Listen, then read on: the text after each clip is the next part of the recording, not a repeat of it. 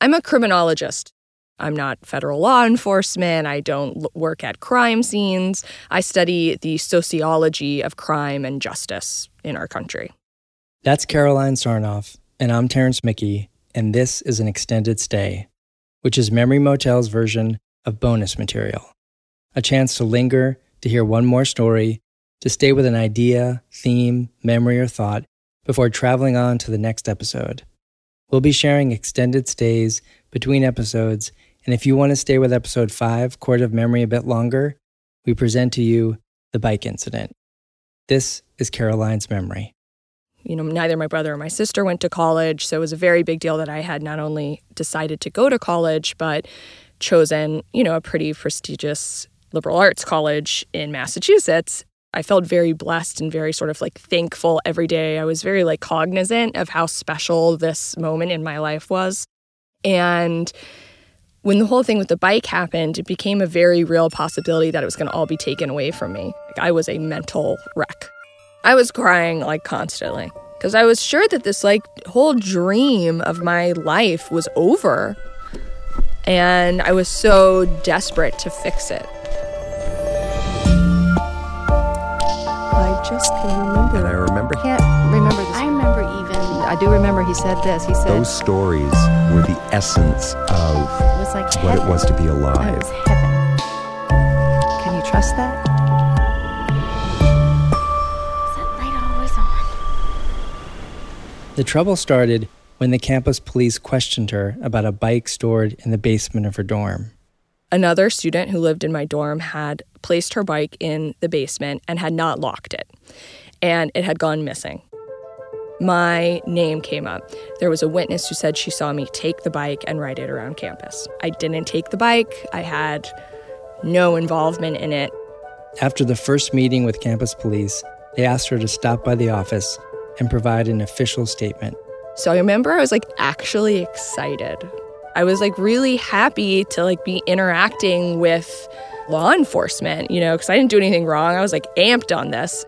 Amped for questioning by law enforcement is only something an aspiring criminologist would say, but Caroline's excitement quickly turned into anxiety when the reality of the situation sunk in. I remember handling the situation all wrong. Like I was super awkward and weird and sweaty. And I remember thinking in my head like why are you acting like this? Like get a hold of yourself. But I was I was freaked out the minute I walked in there. After Caroline's conversation with campus police, they returned to her dorm room again. That's when they told me like someone saw you taking the bike. Just tell us what you did. You know, it's like not the end of the world. You know, you're fine, but you need to like own up to this now. Like you're caught.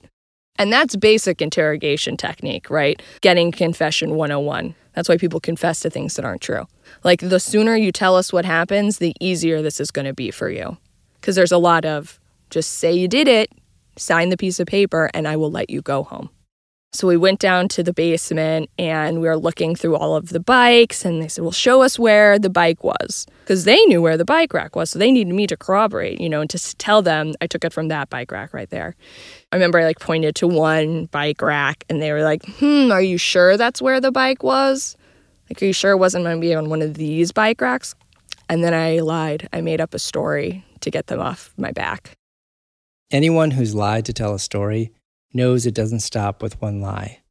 Caroline pointed to another bike in the dorm basement and said, oh, actually, I rode that bike. At the time, I was like, this is so smart. Like, I'm going to just fix this all by telling these people, look, I did take a bike, but it's still here. It's right here. I mean, I was lying. They knew I was lying. I think they said, well, then why did you ride that bike? You know, that's illegal too. That's not your bike. I said, oh, no, no, there's a girl and we've talked. Oh, okay, great. Can we have her name? Mm, I'm not sure I know her name. You know, it's like the lies just keep going. So now it's like, it's totally obvious to them that I am deceptive. That's when I saw it like it's all over. Like my world is about to come crashing down. I'm totally in big trouble here. And then it like goes up the chain. And so it was the dean and the ombudsman and they said, listen, you just gotta you have to pay her. You have to give the money for this bike. It's valued at a thousand dollars. I said, I don't have a thousand dollars. The college said, you know, we will lend you this money so you can pay it and make it all go away. So I said, okay, I'll do it. I said, All right, we're going to drop a promissory note and we'll attach it onto your tuition bill. Can you come back and sign it? I called my parents, I think for the first time. To them, it was like so clear that the situation had been super manipulative. And they said, Don't you, don't you dare sign that piece of paper. I don't know why they were letting you talk to grown men without a lawyer or your parents or some sort of advisor. Of course, they knew I was, you know, an aspiring criminologist and had never even like touched a beer in my life, let alone commit a, the heinous crime of like stealing a bike. So it was like Columbus Day weekend or something. They said, come, just come home. And her parents somehow got my parents' phone number and started calling our house and leaving voice messages for my parents saying, You do not know your daughter. She is lying to you. She's deceptive. This is a matter of integrity. You need to send us the money for this bike. And I heard these calls, and it was like really stressful to me. And I lived in the dorm. I knew who she was. I was going to have to go back and see her. So they let me stay home for four days or so. And I've only fainted once in my entire life. And boarding the plane, walking on the jet bridge to board the plane home, I fell flat down, f- face front. My body was physically like, you are not ready to go back to this situation. So I stayed in Kansas, I think, for like another week. With the help of her parents and time away, Caroline returned to campus ready to face the dean. I came back to campus and I went back to public safety and I went back to the dean and I said I did not take the bike. I lied about borrowing the one in the basement. That never happened. And I'm not going to sign the promissory note for the loan. And that's that. At that point, I think the college was just like, I am so over this. And the public safety was like, I am over this. And they just like dropped it. But it didn't end there. And then I got served. Uh, she sued me. So then it goes to small claims court. And my parents are in Kansas, so they're not going to fly up to this. But of course, she shows up with like her mom and her dad and her attorney. And they call the witness, the girl who saw me ride the bike. And the judge says, Okay, can you tell us what you saw? And she said, Yes, I saw Caroline go into the basement and bring it up. It was a canary yellow cruiser bicycle with a big basket, and I saw her ride it all around campus.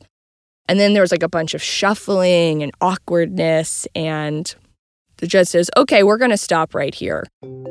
Can you show us the bike in question? And the bike in question was a teal brand new road bike. Nothing like what the witness had claimed she had seen me take and ride.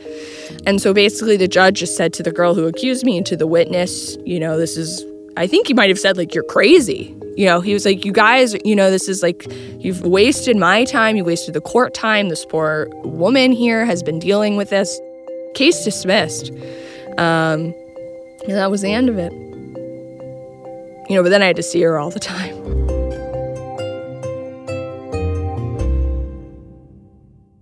So like I read this paperwork and I feel like they're trying to like frame a guilty girl. Like they really thought that I took this bike. So their paperwork and their the way they wrote down our conversations and what happened, you know, they use this language that's very manipulative about my actions and where I was and questions. So that's more what I look back at it now and think, you know, probably almost every police report looks like that because they feel very strongly about it and and there's such pressure on police to close cases quickly and efficiently that when they have a strong lead, you know, they have to go with it. They don't really have the option of second guessing themselves or dilly daddling. Like they have to move forward with that case. In their defense, they had a witness. I mean, someone had come forward and told them that they saw me take this bike.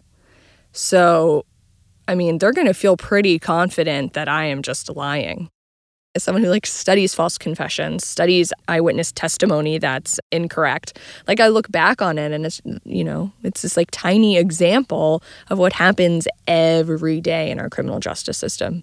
It's like the trifecta of, of stuff that can go wrong and and criminal justice. The the pressure to plea. I issued a false confession under duress and then I had an eyewitness who didn't see what she thought she saw.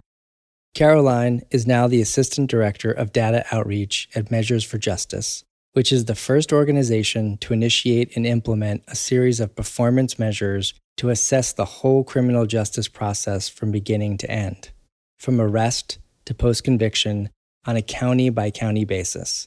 It allows all the stakeholders, the victims, judges, prosecutors, police, to see the criminal justice system through its own data in an effort to correct errors and biases.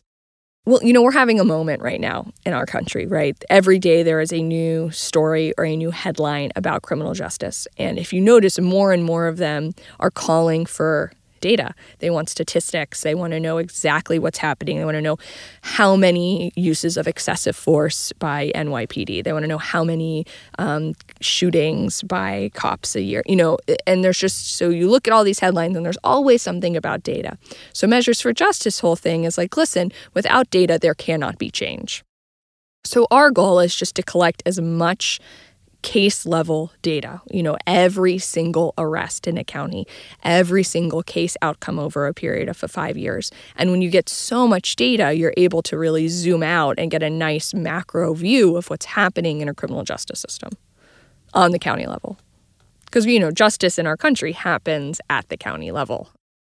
There are a lot of well intentioned people working in this field, but the stakes are so high and they are so overburdened and under resourced that the last thing that they have time or energy to do is to analyze their own racial disparity data. Like someone else has to help with that. We can't just keep tasking these agencies with this. We can task them with fixing it. You know, you can show someone a problem and then say, okay, it's on you now to fix it. This ability for the criminal justice system to see itself through data, to see where it's effective and where it needs to reform, has never been possible before. There are counties that have come to us wanting to discuss racial disparity in their policing and charging practices, and we've been able to show them that it's there. It's maybe not as bad as they thought it was, or maybe it's worse than they thought it was, but so there's also one county that for the last seven years has been working to eliminate any charging disparity in drug paraphernalia cases. And we measured them and they have a zero, they have zero disparity.